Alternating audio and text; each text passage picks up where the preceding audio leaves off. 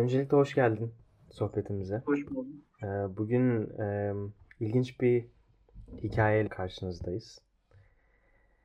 Ee, Bize kendinden bahseder misin birazcık? Şu an nerede yaşıyorsun? Kaç yaşındasın? Ee, Neler yapıyorsun?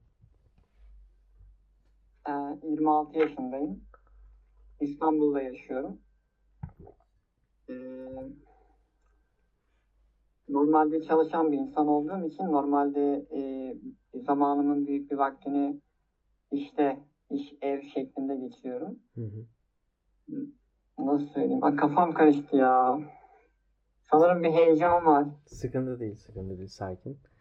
Ee, Yani Ben, şimdi ben yer- olunca ben biraz yardımcı olayım Gö- sana. göğsümün hızlı attığını hissedebiliyorum. Bacaklarımı titretmeye başladım. Hı hı. Ben biraz yardımcı olayım, heyecanını azaltayım. Ee, İstanbul'da yaşıyorsun, çalışıyorsun. Genelde de e, nasıl işler yapıyorsun? Ee, hani normal bir şirkette mi çalışıyorsun? Bir otelde çalışıyorum. Özel bir otelde çalışıyorum. Ee, vaktimin ezici bir çoğunluğu işte geçiyor. Hı hı. Bunun dışında genellikle diğer insanlara nazaran çok fazla sosyal bir hayatım yok. Hı hı. Yani önceden hiç yoktu. Ama en azından şimdi edindiğim bilgilerle, biraz psikolojik destekle, biraz da hayatta bazı şeyleri anlamaya çalışarak bir şeyler öğrenmeye çalışıyorum ve e, bununla alakalı da bir yol kat ettiğimi düşünüyorum. Hı hı. Ama tabii ki diğer insanlara göre daha fazla sosyal olamamamın ürünü tabii ki de çocukluğa kadar gidiyor. Hı hı. Böyle söyleyeyim. Yani nasıl söylesem ciddi bir hastalığa yakalanmıştım. Hı hı. Ee, tedavi görmem gerekiyordu ve tabii çok küçük yaşta tedavi görmeye başladığım için e, izole bir hayat yaşadım hı. yıllarca. İlaç tedavisi gördüm ve diğer insanlara nazaran bağışıklık sistemim zayıftı ve normal insanların bulunduğu yerde bulunamıyordum. Hı. Buna Ee, biraz biraz daha açabilir miyiz peki bunu? Hani sana da sıkıntı olmazsa. Yani tabii, e, kaç yaşında tabii, başladı tabii. bu bahsettiğin hastalık? Yani ilk teşhisi ne zaman kondu? Neydi? Nelerle boğuştun? Baştan başlayalım Şöyle yani. Şöyle oldu. Çocuklukta e, bir gün evdeydik ve yemek hazırlanıyordu. Sofraya oturduk. Aniden bu, e, ağızdan ve burundan kan gelmeye başladı. Hı hı. E, ondan sonra beni polikliniğe götürdüler. Poliklinik iğne yazdı. Yaklaşık iki hafta boyunca her gün alabileceğim şekilde. Ondan sonra da ailem ne olur ne olmaz diye hastaneye götürelim hani ciddi bir şey olabilir şeklinde. Hı hı. İlk başta İstanbul'da bazı hastanelere gittik. Tabii o zamanlarda durumlar, şartlar ve koşullar elverişli olmadığı için e, ilgilenmek isteyen insan oluyordu, ilgilenmek istemeyen insan oluyordu. En sonunda bir hastanede bir teşhis kondu ve kafada bu e, burunla damak arasında bir kitle olduğu tespit edildi. Hı hı. Biyopsi alındı ve e, bir karar neticesine varılamadı. Tam teşekküllü bir hastaneye gittik ve kanser teşhisi kondu. Orada doktorumuz ilgilendi sağ olsun ve e, bayağı bir ilgilenmişti. Orada bir kemoterapi gördüm. Yaklaşık e, 2004 yılıydı. 2004-2005 yılıydı. Bir sene boyunca kemoterapi gördüm ve ağır bir tedaviydi benim için. En azından 8 yaşındaki bir çocuğun alabileceği dozda. Ya belki de daha fazla. Çünkü e, kemoterapinin yanında tabii ki de aynı zamanda radyoterapi de gördüm 2005-2006 yıllarında. Benim için en yıkıcı olan radyoterapiydi. Yani Tabii 8 bu- yaşında böldüm kusura bakma. Ee, 8 yaşında teşhis konuldu. Daha sonrasındaki 2 sene boyunca da tedavi gördün, doğru mu? Doğru. Hı. Doğru. Aktif olarak tedavi gördüm. Hatta e, gördüğüm tedavinin etkilerini en azından yan etkilerini hala görüyorum. Yani hala devam ediyor. Zaten e, radyoterapinin etkileri zaten ömür boyu kalıcı olduğundan dolayı yani yapıcı ve onarıcı araçlar kullanılamıyor. Çünkü yemek yani kitle baş boyun bölgesinde olduğu için ışın tedavisini kafadan alıyorsunuz ve dolayısıyla işte yüzünüz biraz değişebiliyor, simanız, suretiniz değişebiliyor. Yeme içme değişebiliyor. Yüzünüzde çok fazla doku kaybı olabiliyor. Yani diğer insanlara nazaran çok daha farklı, izole bir hayat sürdüm. Tabii bunun yanında e, toplumdan uzak kalmanın psikolojik sorunları da ortaya çıktı. Hem manevi, hem psikolojik, hem de duygusal anlamda. Hı hı. O yüzden e, küçüklüğüm o şekilde geçti. Hatta daha uzun geçti diyebilirim bununla alakalı. E, Nasıl yani? Ne demek istedin daha uzun geçti derken?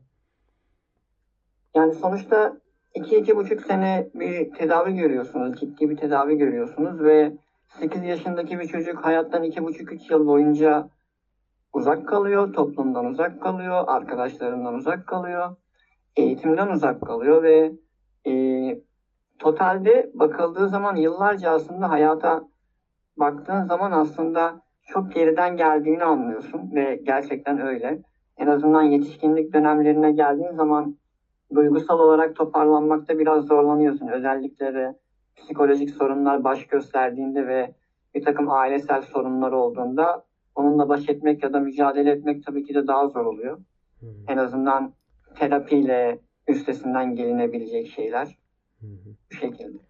Yani peki mesela teşhis konulduğunda senin için bir anlam ifade etti mi o zamanlardan? Çocuksun. Bir şey, Yani yani sana ne şöyle- söylendi veya sen bunun e,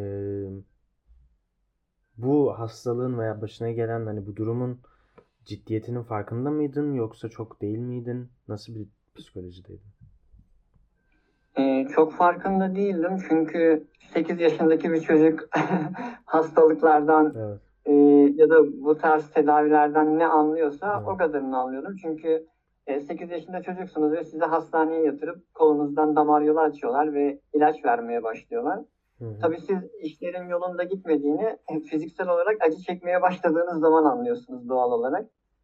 İlk başta zayıflamalar, iştah kesilmesi, saçların dökülmesi, zamanla e, zayıflama yani şu anda yetişkin bir insanın 70-80 kilo olan yetişkin bir insanın kemoterapi görerek 38-40 kiloya kadar düşmesi gibi Hı hı. bir durum. Ondan sonra zaten bazı şeyler oluyor. Daha farklı ilaçlar alıyorsunuz. Bazen çok şişiyorsunuz. Hı. Yani sanki kilo alırcasına balon gibi şişiyorsunuz. Hı. Tabii onun yanında daha farklı da hissediyorsunuz. Çünkü ilaç alıyorsunuz.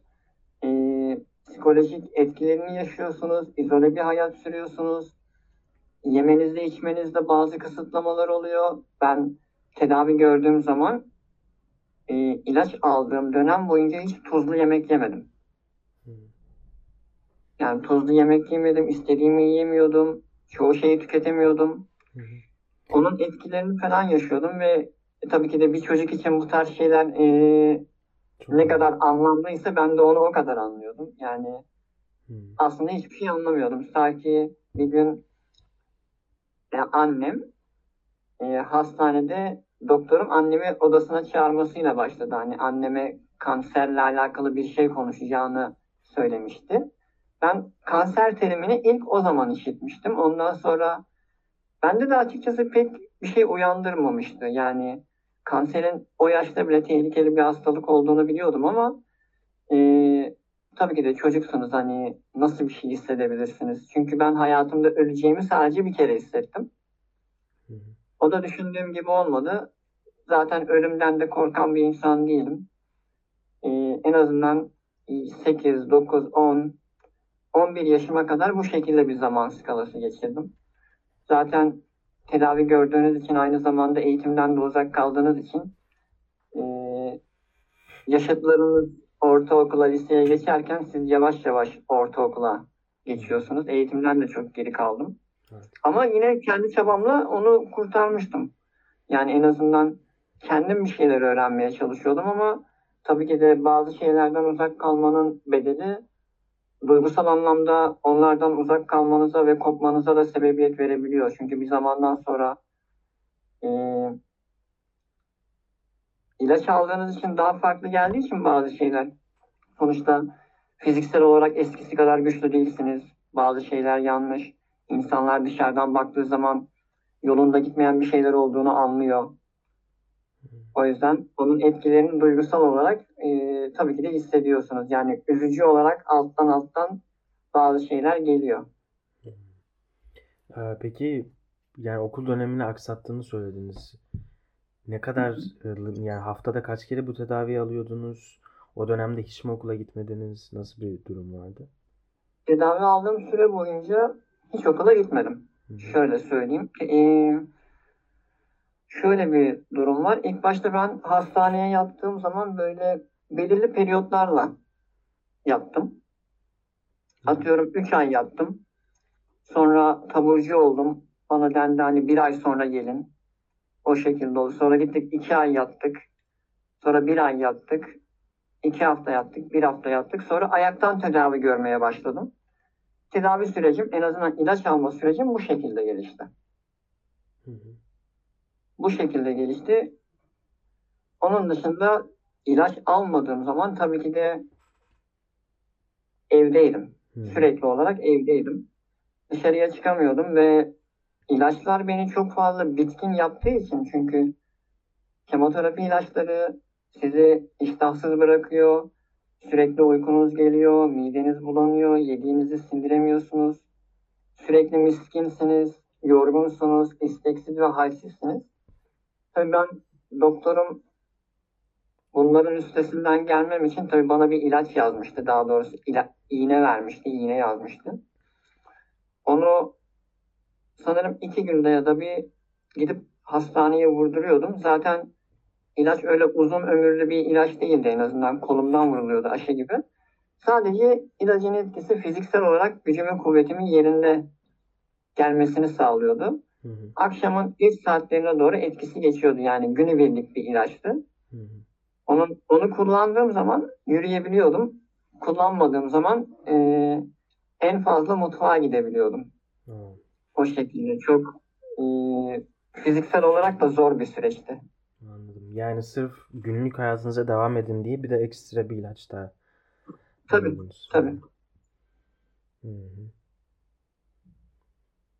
Peki hani bu süreç bitti olduğu dönem nasıl oldu? Nasıl bitti bu süreç? İki yıllık süreç.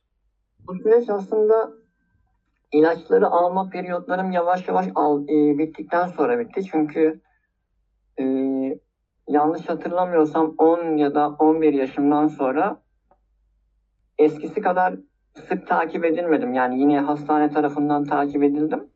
Ama ilaç almadım. Zaten aldığım ilaçlar, kemoterapi ilaçları neredeyse zaten vücudunuzda bir seneye yakın kalıyor. Aldığınız ilaca göre değişiyor bu. Yani bir buçuk iki yıl boyunca damak tadımın değişik olduğunu hatırlıyorum. Ondan sonra Değişik derken eksik mi? Yani. Nasıl yani değişik? nasıl söyleyeyim? Yani normal bir insanın alacağı aromaların aynısını alamıyordum yediğim yemeklerden. Hı hı. O şekildeydi. İşte bir zamandan sonra hastane en azından tabii ki de kanser hastaları bu şekilde takip edildiği için böyle oluyor. Ondan sonra her gidildiğinde kan sayımı isteniyor. Röntgen isteniyor ya da BT ya da MR. Doktorun talebi neyse. Tabii ki de kitle kafa bölgesinde olduğu için doktor sürekli muayeneye gelmeden önce kulak burun boğazı görmenizi istiyor. Yani oradan e, ne olduğuyla alakalı rapor istiyor, Hmm. film istiyor. E, sürekli onları getirip götürüyorduk. Doktor bakıyordu yani hı. gerçek zamanlı olarak takip ediyordu. Hani bir ilerleme var mı, gerileme var mı, tekrar ilaç kullanmasını gerektirecek bir durum var mı gibi. Hı hı. Sürekli bunun takibi yapılıyordu. Ee, ondan sonra yavaş yavaş benim yanlış hatırlamıyorsam saçlarım çıkmaya başlamıştı. En azından nasıl söylesem kemoterapi gören bir çocuğun yüzüne baktığınız zaman böyle çok tombul olduğunu görürsünüz. Sonra bir zamandan sonra ben yüzümün normalleştiğini fark ettim. En azından tedavi bittikten uzun bir süre sonra. Hı hı. Saçlarım daha gür çıkmıştı. Sonra nasıl söylesem fiziksel olarak biraz daha rahat hissediyordum eskisine göre. Yani tabii o zamanlar yavaş yavaş ergenliğe de giriyordunuz sonuçta 11, 12, 13 yaşlar bazı değişiklikler de oluyordu. Ama yine hastane tarafından sürekli olarak takip ediliyordum. Hı hı. İki hastanede birden. Hı hı. Çünkü kemoterapiyi başka bir hastanede, radyoterapiyi de başka bir hastanede almıştım. Ee, hala da takip ediliyorum. Hala da bu süreç devam ediyor yani. İlaç almıyorum yıllardır. Hı hı.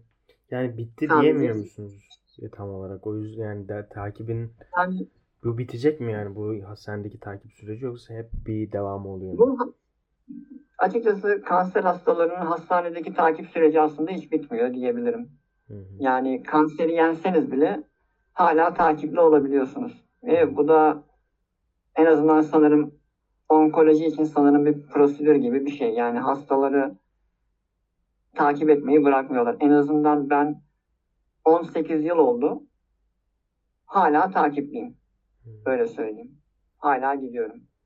Ee, konuşmanın bir bölgesinde öleceğimi hissettim dedin ama yani o Hı hı.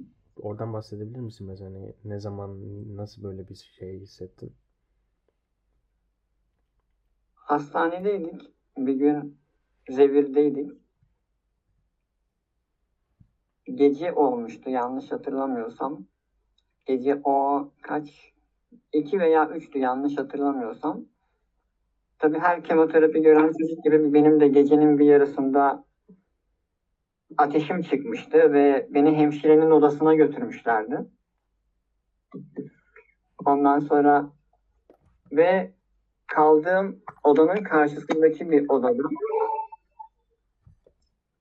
bir tane çocuk fenalaştı ve vücudunda bazı değişiklikler gördüm. En azından normal olmayan değişiklikler ve çocuğun karnı aniden şişmeye başladı. Yani bir balonu şişirirken nasıl böyle büyür? Çocuğun karnı aynen öyle şişmeye başladı.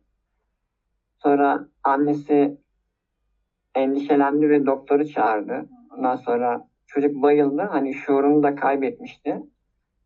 Doktor göğsünden bir iğne yaptı. Tabii ne olduğunu bilmiyorum. Açıkçası merak da etmemiştim ama çocuğu o vaziyette görünce bir tuhaf olmuştum. Çünkü ben de o, o çocuk karnı böyle şişmeye başladığında kısa bir süre sonra bana da öyle bir şey olmuştu. Bir korku sarmıştı hani aynısı olunca bir değişik hissetmiştim. O süreçten sonra hani öleceğimi düşünmüştüm bir kereliğine. Hayatımda ilk defa öleceğimi düşündüm. O da o zamandı. Ondan sonra da hiç düşünmedim. Hmm. Ee, peki bu sürecin ağırlığını em, bir tık azalttığını düşünüyorum. Çünkü konuşurken e, biraz daha rahat bir paylaşım yapıyorsun. Çok çekingen değilsin bu konuda. E, sanki yani bitti demeyeceğim tabii ki hiçbir zaman bitmeyecektir eminim. Ama belli şeylerin üzerine çıkmış gibisin. Yani Bunu nasıl başardın? Veya hani bunun ağırlığını hissettiğin bir dönem olmuştur eminim. Bu ne kadar sürdü? Sonrasında nasıl başardın? Ya açıkçası öğrenme şevki bende her zaman vardı. Bazı şeyleri merak etmiştim. Nasıl söyleyeyim? Hayata dair değil de böyle ölüm kavramlarına, ruhani şeylere falan. Bunlarla tanışmam aslında çok uzun sürmedi. Psikolojiye olan ilgim falan vardı benim. Ergenlik dönemimde bile vardı. Ee, o zamanlarda sosyal medya çok aktif kullanıldığı için elbette çocuk da olsanız siz de bakıyorsunuz ve ana sayfanıza bazı şeyler geliyor. İnsanların sözleri olsun. Özellikle çocuk yaşta falan çok fazla belgesel izler ve orada bazı şeyler bakardım. Ve insanların sözleri dikkatimi çekerdi. Ve ailem de çok nasıl söylesem inanca dayalı unsurları olan insanlar olduğu için onların bazı söylemleri de benim böyle şeylerden uzaklaştırmaya en azından yetti diyebilirim. Ondan sonra nasıl söylesem ya da nasıl söylenir onu da bilmiyorum. Hani nasıl bir kelime ya da terim kullanılıyor onu bilmiyorum. Ondan sonra korkmamaya başladım. Sadece hani eğer olur da bir gün ölürsem Hani acı çekmeden bir ölüm olursa güzel olur diye düşündüm. Ondan sonra o zamandan beri ölüm hiç üstünde durmadım. Yani ölüm korkusuyla bir duygusal bir bağ kurmadım. Diğer insanlar ölüm denildiği zaman e, bir endişelenirler ama bende hiç olmadı. Yani arkadaşlarım bile hani korkmuyor musun ya bir şey olursa falan diye o şekilde. Zaten tedavi tedavi gördüğüm zaman bile e, yani benden çok ailem korkmuştur. Benim Hmm. öleceğim düşüncesine. Çünkü nasıl söylesem aslında onu da söylemeyi doğru bulmuyorum. Çünkü belki de beni hayata bağlayan şey belki de kemoterapide aldığım son kür olabilir. Hı. Bu çok en azından yani benim edinmiş olduğum bilgiye göre böyle olabilir. Olmaya da bilir. Ee, peki ailenin yani bu durum aile hayatını nasıl etkiledi? Onlar bu durumdan nasıl etkilendi? Takip edebildiğin kadarıyla. Yani takip edebildiğim kadarıyla aslında buna çok güzel bir cevap verebilirim aslında. Sonuçta sen böyle söyleyince direkt Freud'un bir sözü geldi aklıma. Freud bununla alakalı şey diyor. Aile hayatı ailedeki en hasarlı üyenin etrafında döner Hı. diyor. Ee, tabii ki de bizimkiler de doğal olarak hem maddi hem manevi hem de duygusal olarak yıprandılar. Hı hı. Özellikle annem çünkü annem bakıyordu, annem bakıcılığımı yapıyordu. Babam çalışıyordu. Biz iki kardeşiz. Hı hı. Ee, ablam var. Ablam da eğitimini doğru düzgün sürdüremiyordu bu tarz nedenlerden. Çünkü yani onda da sorunlar oluşuyordu doğal olarak. Ve hayati sorunlar, ailesel sorunlar, endişe. Çünkü çok fazla endişe unsuruyla karşı karşıyasınız ve e, karşılaştığınız herhangi bir problemin başarıyla sonuçlanıp sonuçlanmayacağını da bilmiyorsunuz. Yani ertesi gün ne olacak sorusu hep yanı başınızda oluyor. Evet.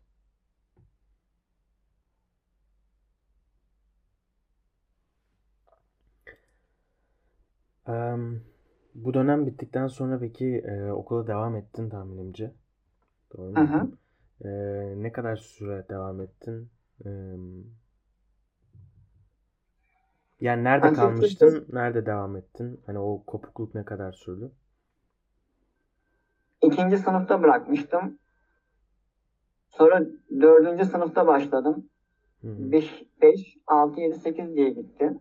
Hı hı. Ondan sonra liseyi tamamladım. Hı hı. Ama tabii ki de ortaokul ve en azından o, lise ortaokula göre daha iyiydi ama ortaokulda hani sonuçta izole bir hayat yaşayıp ardından tekrar toplum içerisinde karışınca eğitiminizde de bazı sorunlar çıkıyor. Çünkü e, onlar kadar sosyalleşmediğiniz için Hı hı. iletişim problemleriniz oluyor. Yani sizdeki bazı değişikliği görüyor insanlar. Hı hı. E, tabii siz de onların bunun farkında olduğunuz olduğunu anlıyorsunuz. Hı. Çünkü insanların bakışları her türlü kendisine ele verdiğinden dolayı. Onun dışında yani ortaokulda da ortaokulda nasıl söylesem ortaokuldaki arkadaşlarım iyiydi. Onlar güzel davranıyordu insanlara yani güzel insanların içindeydim. E, lise hayatım yani lise hayatım açıkçası yani sevmediğim bir dönemdi. O dört yılım. Ee, nasıl söylesem ama şöyle insanlar iyi değildi, kaliteli insanlar değillerdi. Yani normal aklı başında sağlıklı düşünen bir insanın, o yaştaki bir insanın arkadaşlık yapmayacağı türde bir insanlardı. Ama öğretmenlerim çok iyiydi. Yani öğretmenlerim hayatım boyunca çok güzel insanlar oldu. En azından bazıları hala hayatımda. Hı. Bazılarıyla iletişim kuruyorum. Onun dışında liseden mezun olduktan sonra da üniversite falan denemedim. istemedim. Üniversiteye dair bazı yatırımlar da görmedim. Bazı şeyleri öğrenmeye odaklandım. En azından bilgi birikimi olarak. Hı hı. Onun dışından da oradan sürekli olarak bir domino etkisiyle devam ettim. Yani edinmiş olduğum bilgilerin üstüne yeni bir şeyler katarak. Ama Hı. tabii ki de öğrenmek istediğim şey bilgiden ziyade insanlara dayalı şeyler oldu. Hmm. Peki bir şey sormak istiyorum. Ee, en başta konuşurken şeyden bahsettik. Hani bu farklı oluş ya da başına gelen durumun farkında mıydın diye. Hani bu bu durumun farkında oluşun acaba dönemin bitişi ve tekrardan okula dönüşle daha da bir net bir hissediş oldu mu? Yani hani etrafa bakıyorsun hani farklı olduğunu hissediyorsun. Hani diğer insanların başına böyle bir şey gelmemiş. Hani orada daha yoğun bir hissiyatla karşılaştın mı? Yani açıkçası çevremde benim gibi böyle biri yok. Dolayısıyla nasıl söyleyeyim? Normale döndükten sonra ben artık bilmiyorum çocuk aklı mı denir yoksa insan hafızası mı denir? Onu tam olarak kavrayabilmiş değilim ama hayatım biraz olsun normale döndükten sonra o tedavi gördüğüm süreci bakmadığımı anladım. Yani o zaman o zamanda kaldı ve bitti. Hı hı. Ondan sonra duygusal bağ kuramadım. Yani sanki bir insan hayatınızdan çıkar ve o sizin için hiçbir şey ifade etmez gibi. Hı hı. Ama tabii ki de. Bu hastalık süreciyle duygusal bağını kaybettin yani. Doğru mu? Anlıyorum. E, doğru çünkü üzüldüğüm tek şey vardı. O da fiziksel olarak çok acı çektiğimdi. Hı. Bir de sosyal hayattan kopmak. Ama tabii ki de bu sosyal hayattan kopmak daha çok e, geri kalmışlık. Yani zamansal olarak geri kalmışlığın ürünüydü ve bunu çok net bir şekilde biliyorum. E, ama tabii ki de acısı daha yıllar sonra çıktı. Çünkü bazı değişikliklerin farkına vardım insanlardaki. Çünkü insanlar yeni bir şeyler öğreniyor ve o edindikleri bilgilerin üstüne yenisini katıyor ve siz geriden geliyorsunuz ve onların arasındasınız. Hı hı. Yani ya girmiş olduğunuz ortamda ya uyum sağlıyorsunuz ya da mücadele etmek zorunda kalıyorsunuz ve insanlar sizin bildiğiniz şeyleri bilmeyebiliyor. Çünkü vicdanlı insana da denk geliyorsunuz. Vicdansızına da. Çünkü insanların iyi veya kötü rolleri ne zaman devreye girecek bunu bilmediğiniz için bazı psikolojik etkiler de işin içine girince daha dikkatli oluyorsunuz en azından. Bazı insanlardan uzak durmayı öğreniyorsunuz. Yani yaşadığın bir sıkıntıdan bahsedebilir misin bu insanlarla? Hani nasıl bir dışlanma mı oldu? Nasıl bir durumla karşılaştın? Lisede galiba en çok sıkıntıyı yaşadın. Açıkçası dışlanma hiç olmadı. Hı hı. Ama lisede nasıl söylesem yani aklı başında insanlar değillerdi. Çünkü ben liseye liseye geçmeden önce bile fark ettiğim bir şey vardı. Çünkü o insanlarla benim aramda yaş farkı vardı Hı, bir kere. evet. Evet. Yaş farkı olduğu için onlara göre duygusal anlamda daha olgun bir rol modeli oluşturuyordum ve bunun farkındaydım. Liseye geçtikten sonra da bu kaldığı yerden devam etti. Çünkü şu anda bile baktığımda hayatımdaki insanlara lisedeki arkadaşlarımın en azından bazılarının şu anda hayatımda olan yetişkin insanlara göre daha olgun bir insan olduğunu görüyorum. O zaman da problem yaşıyordum ama tabii ki de bu yaşına göre olgun olan ya da ağır başlı olan insanlar tabii ki de 10 kişide bir kişi gibi Hı hı. düşünülebilir. Hı hı. Yani sayıları gerçekten çok azdı. İletişim bazında sıkıntı yaşıyordum çünkü lise okuduğumda bile en azından şu anda bile belki de devam ediyor öyle o zaman da eğlenmeyi seven bir insan değildim. Hı hı. Yani canım sıkılır açar bir makale okurdum. En azından psikolojiyle alakalı ya da felsefeyle alakalı küçük küçük yazılar okurdum. Hı hı. Ve bunlar benim önüme tesadüfen gelirdi ama ilgimi çekerdi. Hı hı. Sonra internetten falan bakardım aradan. Hı hı. Ama o zaman da hani nasıl söylesem bana hitap etmiyordu. Yani sınıf arkadaşlarım hitap etmiyordu. Hı. Okuldaki insanlar hitap etmiyordu. Yani bir İnsanlar eğlen, kopukluk insanlar yani. eğlenirken ben öğretmenlerimle iletişim kurmayı seviyordum. Hı. Yani onlarla sohbet edebiliyordum. Hı. Anladım. Yani bu e, yaşadığın kısım ve birkaç yıl eğitimden uzak kalışın senin o dönemdeki arkadaşlık kurma e, yani kendi dönemini kaçırdığın için e, oradaki Hı hı. kısımla arkadaşlık kurmakta zorlaş, zorlandın diye. Doğru. Hı hı. Peki Doğru. bu bunu hala yaşıyor musun? Şu andaki durum nasıl sosyal hayatında? Ee, sosyal hayatımda bunu yaşıyor muyum? Açıkçası liseden mezun olduktan sonra aslında lisede bile kendi sosyal alanımda bazı vakit geçirdiğim dönemlerim oluyordu. Ama kendimden büyüklerle takılıyordum. Liseden mezun olduktan sonra da bu biraz daha devam etmeye başladı. Ondan sonra liseden mezun olduktan sonra bireysel çerçevede kendim bir izole bir hayat yaşamaya başladım. Yani bu seçim olarak sen senin yaptığın bir seçim miydi yoksa az önce bahsettiğin gibi etraftaki insanlarla anlaşmaman büyük bir etkisi oldu sanırsam bunun. Aslında bu benim kendi isteğimdi çünkü evden çıkmayı sevmiyordum. Yani dışarıya çıktığım zaman ne yapacağımı bilmiyordum. Kimin yanına gitsem ne yapacaktım. Ee, insanların bana sunabileceği hiçbir şey yoktu. Eşlik edebileceğim bir insan yoktu ya da bana eşlik edebilecek bir insan yoktu. O şekilde izole bir hayat yaşadım. Yani bayağı bir yani çok iyi hatırlıyorum. Nasıl söylesem bir dönem böyle online oyun oynama hastalığına kadar gittim Hı hı. yıllarca. Yani böyle bir durumum da oldu benim. Çünkü insanlarda istediğim şeyi bulamıyordum. Yani- istediğin şey neydi peki? Yani ne arıyordun da sana vermiyorlardı? Ya sadece böyle insan ilişkilerine dayalı şeylerdi. Çünkü insanlar eee, nasıl söyleyeyim sürekli eğlenmeyi seviyorlardı. O zaman da böyle bir şey gözlemliyordum. Hı hı. Bu gözlemim hala da devam ediyor. Hı. Yani bu da bana böyle sakıncalı bir şeymiş gibi geliyor. Yani durdurak bilmeden bir ödül avına çıkmak. Yani ödül almak ama bedel ödememek Hı hı. gibi bir şey o zaman da vardı ama bunu bu benim gözüme batıyordu. Yani Bana rahatsızlık veren önem, en önemli şeylerden bir tanesi de buydu. Hı hı.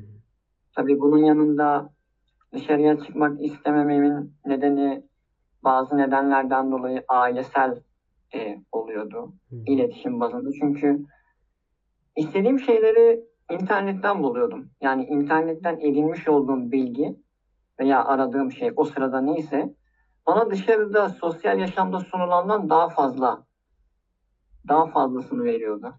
Daha memnun ediyordu. Yani ne buluyordun internette? Bu bahsettiğim makale bir şeyler öğrenme açlığını giderdi. Bir şeyler öğrenme, bir şeyler öğrenme olur, dizi izlemek olur, film izlemek olur ya da bir şeyler araştırmak olur, yeni bir şeyler keşfetmek olur.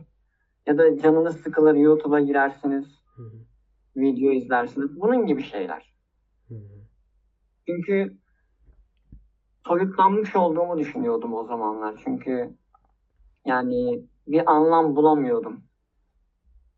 Yani hayatımın dinamikleri normal sağlıklı olan bir insanın sahip olduğu dinamiklerle eş değildi. Hı.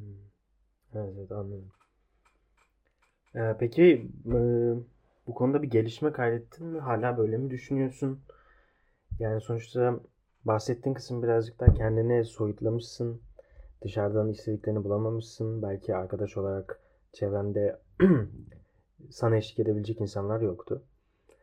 Ee, hani bunu biraz daha e, nasıl diyeyim? Ya bir tık daha kendini asosyal bir hale getirmişsin zamanla ilerledikçe ya da Doğru. çevrenin etkisiyle. Hani bunu biraz daha törpüleyip kendini e, sosyalleştirmeyi başarabildin mi ilerleyen süreçte? Başarabildim, bu doğru. Ee, nasıl söyleyeyim? Çünkü hayata dair geç kalmışsınız ve bir yerden toparlamanız lazım. Bazı şeylerin yolunda gitmediğini anlıyorsunuz. En azından maddi anlamda, Hı hı. manevi anlamda, ailesel de, iletişim bazında. Ondan sonra yavaş yavaş bunu aşmaya başladım ve bunu aşma sürecim açıkçası çok da uzun bir zaman önce değil. Böyle söyleyebilirim. Ama yine bir şeyler öğrenmeye çalışıyordum çünkü e, hani olur da yetersiz kalırsam hani para kazanamazsam gibi düşünceler beliriyordu aklımda ve bir zamandan sonra hani para kazanmalıyım diyordum. Zaten normale de dönmüştüm. Yani ilaç almıyorsunuz. Normale dönmüşsünüz. Hayatınızın anlatı devamlılığı kısmen de olsa bir anlam kazanmış. Hı hı. Tabii ki de her e, bu hastalığa yakalanan insanın hayatı bu şekilde olmuyor. Tabii ki de bazısınınki daha iyi oluyor. Bazısınınki daha kötü oluyor. Hı hı. Onun dışında yavaş yavaş sosyalleşmeye başlamıştım. En azından eskisine nazaran daha sosyaldim. İnsanlarla daha fazla insan ilişkileri kuruyordum. Ya peki buraya geçişi nasıl sağladın? Ee, yani çünkü bahsettiğin gibi kendini tamamen soyutlaşmış hissederken insanlar seni anlamadığını, iletişim kuramadığını düşünürken kendini eve kapatıp bilgisayar oynayıp bir şeyler okuyup dizi izlediğin bir yerden hani e, buradan her insan çıkamıyor. Yani buradan kendine söylediğin bir şey oldu mu? Hani bunu yapmalıyım, buraya geçmeliyim diye düşündüğün bir şey mi oldu? Yani ne tetikledi seni birazcık daha sosyalleşmeliyim Eytan? Açıkçası geri kalmışlık düşüncesi bende bir uyaran gibi bir etki yarattı. Hı hı, Yani dışarıya çıkayım, yeni bir şeyler keşfedeyim. hı hı, En azından e, sürekli olarak bilgisayar başında, internet başında olmayayım. Çünkü bunlar temelde bir ödül aracı olduğu için bir zamandan sonra bunun farkına vardım ve evet, tabii bununla da insan yani doymak bilmiyor, daha fazlasını istiyor. Hı. Ondan sonra yavaş yavaş bilgisayarı bıraktım. Telefonu bıraktım. Bir dönem hiç telefon taşımadığımı hatırlıyorum. Hı. Yani yıllar boyu. Yalnız bu çok ilginç bir yani hoşuma gitti bir kısmı. Çünkü en başında kendin etraftaki insanları eleştirdiğini söyledin. Sürekli ödül avındalar sürekli derken sonra bir süre sonra kendinin de aslında aynı şeyi yaptığını fark ettin yani. Sadece biraz daha farklı alanlarda. Sonrasında onu kesip kendin için zor olan kısmı belki eee keşfettin. Bu şekilde de evet tam tam olarak söylediğin gibi. Ondan sonra sosyalleşmeye başladıktan sonra en azından toplum içerisine çıktıktan sonra Hı hı.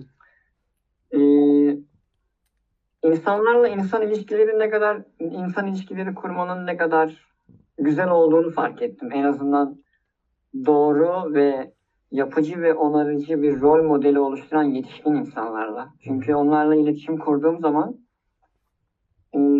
bana güzel şeyler aktardıklarını fark ettim. Yani bilgi aktarıyorlardı ve bu aktarmaya çalıştıkları bilgiler de gerçekten ulaşıyordu.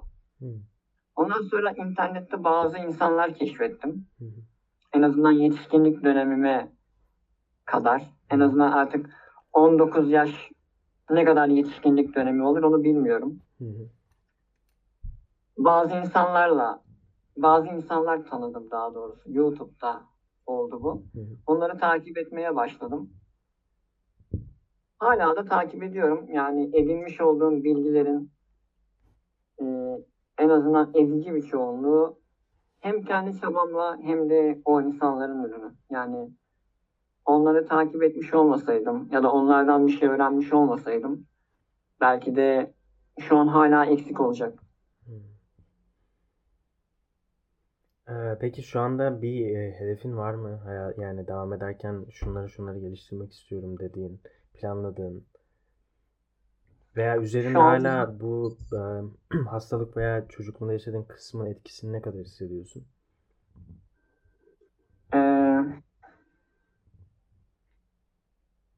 Ne kadar hissediyorum? Aslında hissediyorum. Hı hı. Ama pek de hatırlamak isteyeceğimi düşünmüyorum. O yüzden. Hmm.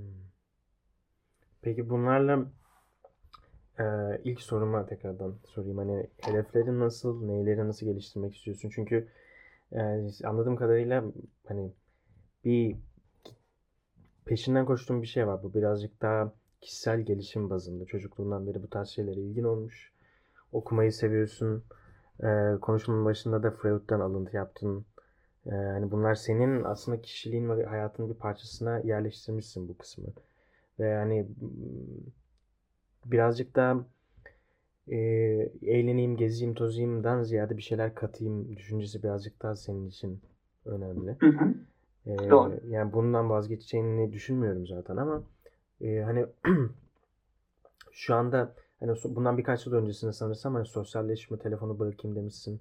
Bunları geliştirmişsin. Şu anda bu tarz bir peşinden koştuğun bir şey var mı? Geliştirmeye çalıştığın. Aslında daha fazlasını öğrenmek. Yani geliştirmeye çalıştığım bilgi olarak sadece şu anda hedef aldığım tek kişi kendim. Kendimi edinmiş olduğum bilgilerin ezici bir çoğunluğun. Tabii ki de her ne kadar diğer insanlardan öğrenmiş olsam da edinmiş olduğum bilgileri sentezlemeye çalışıyorum. Çünkü bazı şeylerin doğruluğunu anlayabilmek için bazen ikna olmak gerekiyor. Hı hı. O yüzden şu anda bir hedefim var mı açıkçası maddi anlamda bazı şeyler var. Yani sahip olmak istediğim. Onları en azından şu anda en azından çok da uzun bir zaman olmayacak şekilde tamamlarsam kendime bazı güzel hobiler edineceğimi düşünüyorum. En azından onları edindikten sonra onlar üzerinde yoğunlaşıp geliştirmek. Hı. Sanırsam bu hobiler birazcık daha psikolojik, kendi geliştirme alanlarındaki hobiler diye tahmin ediyorum. Şöyle aslında psikolojiyle de alakalı ve en azından biraz olsun toparlandıktan sonra, maddi olarak toparlandıktan sonra yaşam stilimi değiştireceğim. Yani aklımda bu var. Yaşam şeklimi, yaşam tarzımı değiştireceğim. Çünkü ya boş durmamam gerektiğini düşünüyorum. Hmm. Yani neyi değiştirmek Yani- istiyorsun tam olarak? Mesela şu an yaptığın hoşuna gitmeyen, ileride değiştirmek istediğin ne var? Yeme içme alışkanlığı gibi Hmm. olabilir. Daha sağlıklı Ya- yiyecekler mi? Daha, Hmm. daha sağlıklı, fiziksel olarak daha doğal şeyler, hı. aktiviteler, hı. yeni insanlarla tanışmak, öğrenmeye açık olmak, eee, faydalı insanları hayatıma almak. Çünkü bu benim aklıma gelince sürekli şey geliyor. İnsanın en azından bunu bir yerde okumuştum. Kimin söylediğini bilmiyorum. Eee insanın kişiliği ve karakteri çevresinde olmasını istediği insanlarla şekillenir diyor. E, olabildiğince çevremi düzgün, yapıcı, onarıcı, insanlara faydalı olmasını isteyecek böyle kibirli bir yaşam tarzından uzak bir şeyler oluşturmaya çalışıyorum. Hani en azından bunu buna başladığımı düşünüyorum ama hani ne kadar başarılı oluyor ya da ne kadar başarılı gidiyor bu süreç onu hala bilmiyorum. Peki merak ettiğim bir şey var. Çok klasik soru böyle sorular ama eee yani şu andaki bilgi birikimin, yaşadıklarınla o çocukluğuna dönsen ve bir şey söylemek istesen bir şey söyler miydin? Hani teşhis konulmuş senin küçük haline. Açıkçası bunu daha önce düşünmemiştim.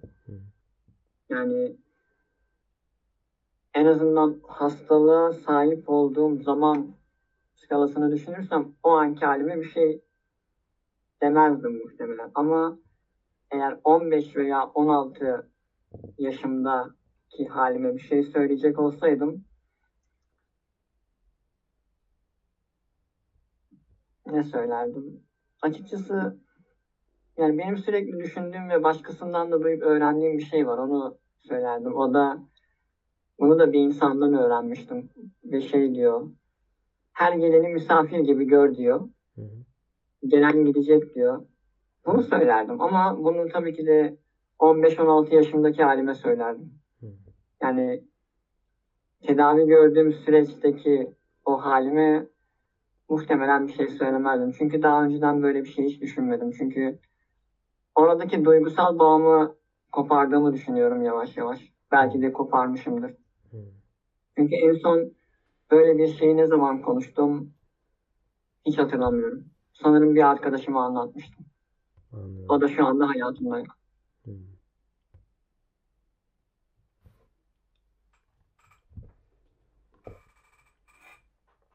Hı.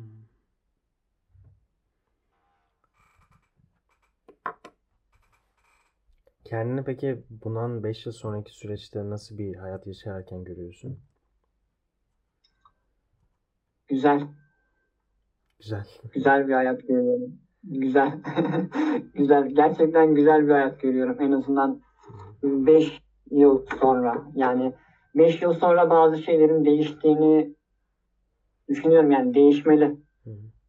Yani bu şekilde olmamalı. Hı hı. Bazı şeyler değişmeli ve e, ya bu konuda da kararlıyım. Yani çünkü bazı şeyleri değiştirebilmek için emek, kaynak ve zaman harcadığımı düşünüyorum. Hı hı. Yani çabaladığımı görüyorum Hı hı. eskisine göre. Çünkü bazı şeylerin farkındayım. Daha bilinçliyim. Yetişkin bir insan gibi davranabiliyorum ve davranıyorum da. Elbette her ne kadar birey olmak çok zor bir süreç olsa da e, bazı şeylerin doğruluğunu veya yanlışlığını anlayabilmek için başkasının onayına ihtiyacım yok. Em, otelde çalıştığını söylemiştin. Ee, Doğru. Ne zamandır çalışıyorsun? Orada herhangi bir sıkıntıyla karşılaşıyor musun?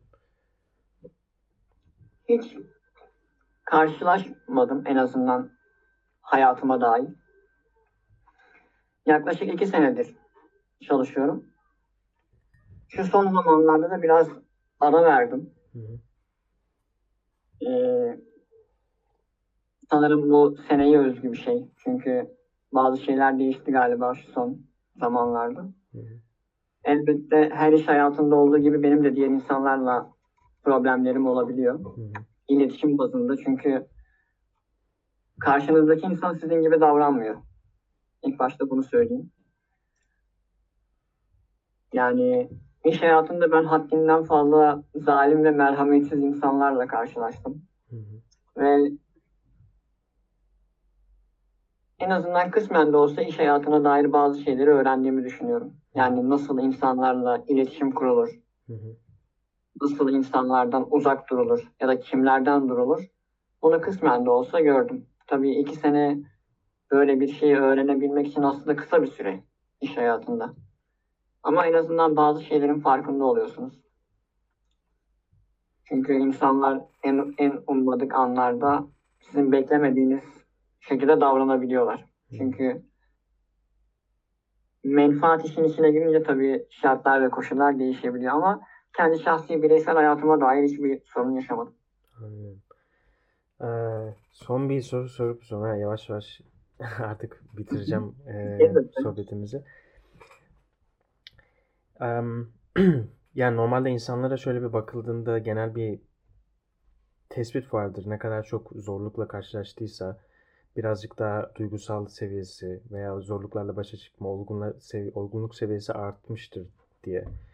Buna katılıyor musun? Senin bu dönemde yaşadığın, çocukluğunda yaşadığın bu sıkıntıların eee, seni diğer insanlardan nasıl ayrıştırdığını düşünüyorsun? Soruyu tekrar alabilir miyim? Yani şöyle bir genel bir tespit var insanlarda. Ne kadar çok zorluk çektiyse insan o kadar çok olgunlaşır diye.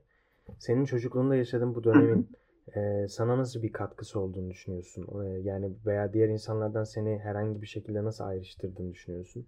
Pozitif olarak. Pozitif olarak ilk başta tabii böyle bir te- böyle bir hayati deneyim yaşıyorsunuz ciddi bir hastalıkla alakalı. Evet. İlk başta hasta psikolojisini anlıyorsunuz. Yani en azından sizin gibi olan insanlara nasıl yaklaşmanız gerektiğini anlıyorsunuz. Hayatı normal olmayan insanlara davranışsal olarak nasıl yaklaşmanız gerektiğini anlıyorsunuz. Bir sorunla karşılaşan veya en azından bir sağlık sorunuyla karşılaşan bir insana en azından tavsiye ve öneride bulunurken en azından verdiğiniz tavsiyenin ve önerinin temelde sizin sorumluluğunuz olmayacak şekilde bilgi aktarımı yapıyorsunuz. Hani gelip de insanlar hasta olduğunda veya ben onlara işte onların hayatını değiştirebilecek herhangi bir durum olduğunda gelip hani bu da geçecek demiyorum tabii ki de ama en azından onların anlayabilecekleri dilde veya Hmm. iletişim bazında onlarla kısmen de olsa duygusal bağ kurabiliyorum. Yani en azından tabii şahsi düşüncem bunu sanırım sadece o insanlar hissediyor. Hmm. Anlıyorum. E, sen o durumda olduğun için e, onları daha ne duyum ne duyarlarsa daha iyi olacağını anladığını düşünüyorsun. Hı hı. Yani sonuçta Hı hı. ciddi bir hastalık geçiren bir insana normal bir insan ya da sağlıklı düşünen bir insan kısmen de olsa ne söylenmemesi gerektiğini biliyordur. Hı hı. Ama tabii ki de ben onun o andaki ya da mevcut durumundaki halini anlıyorum. Yani en azından orada bir anlam barındırabiliyorum çünkü ben de belirli bir süreçten geçmişim ve bende de bazı değişiklikler olmuş ve diğer insanların bana olumsuz yaklaşması veya olumsuz bir iletişim kurması Hı hı. ya da bir söylemde bulunması tabii bana bu şekilde yapılsaydı ben beğenmezdim şeklinde bir düşünceye hakim oluyorsunuz belirli bir zamandan sonra. Hı hı. E, Dolayısıyla da ciddi bir hastalıkla uğraşan bir insan gördüğünüzde ya da bir hastanede veya herhangi bir yerde kısmen de olsa ona nasıl yaklaşmanız gerektiğini anlıyorsunuz. Ve Anladım. o bunun farkında oluyor. Hı hı. Yani bunu anlıyorlar. Hı hı. Anladım. Sanırım bir tek onlar anlıyor. Peki başka ekleyebileceğim bir şey var mı? Pozitiflik açısından diğer insanların farklı olarak sana etkisi. Açıkçası yani hayatım boyunca bana tam anlamıyla pozitif bir etki yaratacak. Bende manevi anlamda olsun, duygusal anlamda olsun, psikolojik anlamda olsun. Bende bende bir iyileşme süreci, duygusal anlamda bir iyileşme süreci, en azından kendi benliğimde oluşturan kendi doktorumdu. Yani ona çok şey borçluyum bu konuda. Anladım. Şanslıymışsın o zaman en azından. Teşekkür ederim. Evet. Sanırsam doktorun e, psikolojik açıdan da bayağı bir etkisi olmuş hayatına. Doğru, kendisi 34 senelik bir doktor. Hı hı. 34 senedir mesleğini icra eden bir doktor. Ee, onkoloji doktoru. Tabii kendisi yakın bir zamanda tabii kendisi emekli oldu. o o yüzden kendisini hastaneye gittiğim zaman göremiyorum. Hı hı. Ama e, benim için çok önemli. Yani o benim için çok önemli bir insan. Anladım. Yani bir nasıl söyleyeyim bir psikiyatriye giderseniz size ilaç yazar ya da terapi yapar. Hani bir psikiyatriye terapiye gitmektense ilaç kullanmaktansa onunla yarım saat sohbet etmek e, beni şöyle bir 6-7 ay e, doldurur hı. enerji bakımından. Benim için çok çok özel bir insan. Hala görüşüyorsun o zaman. Ya hastaneye gidince Ee, görmüyorsun ama hala iletişim var diye tahmin ediyorum. E, telefon numarası var. Hı hı. Ama e, tabii ki de normalde proje yani proje demeyeyim de planları olan bir insan olduğu için Hı. çünkü aktif olarak bu mesleği sürdürdü ve e, zaten de geç emekli oldu. Yani geç emekli olmayı kendi istedi. Bazı hastalarını bırakmamak adına. Hı hı. Çünkü kendisiyle konuştuğum zaman hani dedim niye hani emekli oluyorsun hani yani dedi hani artık dayanamıyorum hasta kaybediyorum dedi. Bırakması gerektiğini söyledi ve çok da uzun olmayan bir süre içerisinde yani kısa süre önce emekli oldu kendisi. Anladım. Yani bir süre bayağıdır konuşuyoruz. Yaklaşık bir saat olmuş. Ee, yavaştan toparlayalım, bitirelim diye istiyorum. Ee, senin söylemek istediğin bir şey var mı? Dinleyen insanlara bir mesajın var mı? Yani senin hayatının em, sıra dışı kısmını bayağı bence bir irdeledik diye düşünüyorum bugün. Sen de bayağıdır bu konuya çok açmadığını söyledin. Em, Doğru. evet. Yani dinleyen insanlara söylemek istediğin bir şey var mı? Em, veya herhangi bir bitiriş mesajın. Açıkçası tabii bitiriş mesajı ne kadar bitiriş olur bu konuda bilmiyorum ama e, ya insanların kendisini sevmesi gerekiyor diye düşünüyorum bu konuda. Hani çünkü psikolojik olarak hastalık gerçekten yıpratıyor ve izole bir hayat yaşamak gerçekten çok kötü. Ben açıkçası ne söyleyeceğimi de bilemiyorum. Yani ya en temellerde daha farklı duygularım olduğunu düşünüyorum. Yani acaba bu hastalığa yakalanmasaydım ne olurdu gibi. Hı hı. E, tabii ki de nereden patlayacağını kimse bilmediği için ne söyleyebilirim ki insanlara? Ama söylediğin şey güzel bence. Kendinizi sevin. Bu konuda güzel yani güzel bir bitiriş olduğunu düşünüyorum. Yani e, ben de güzel olduğunu düşünüyorum çünkü toplum içerisinde karıştığım zaman insanların kendisini beğenmediğini, sevmediğini görüyorum. Hı hı. Anlıyorum. Elinizdeki şeyi değerini bilin ne geliyor birazcık da galiba. Doğru mu? Yani aslında tam olarak öyle ama o şekilde tanımlamıyorum aslında. Böyle içsel bir şekilde hissediyorum ama hani bunu nasıl telaffuz edilir ya da nasıl bir terim kullanılır bilmediğim için cümle kuramıyorum tabii. Yani daha başka bir şey. En azından belki bir duygu durumudur. Da belki daha başka bir şeydir. Belki de belki de henüz öğrenememişimdir. Eğer öğrenirsen bir gün nasıl telaffuz edeceğini paylaşırsan sevinirim. Tabii ki de öğren öğrenirsem öğrenirsem herkese söyleyeceğim. Ee, yani ben de birkaç bir şey söyleyeyim bitirmeden önce. Ee, yani seninle tanışmak ilginç bir deneyimdi açıkçası. Çünkü şey çok enerjiksin, çok Hı konuşkansın, hı. bir şeylerden bahsediyorsun Ee, ve yani ilginç yerlere bağlayabiliyorsun.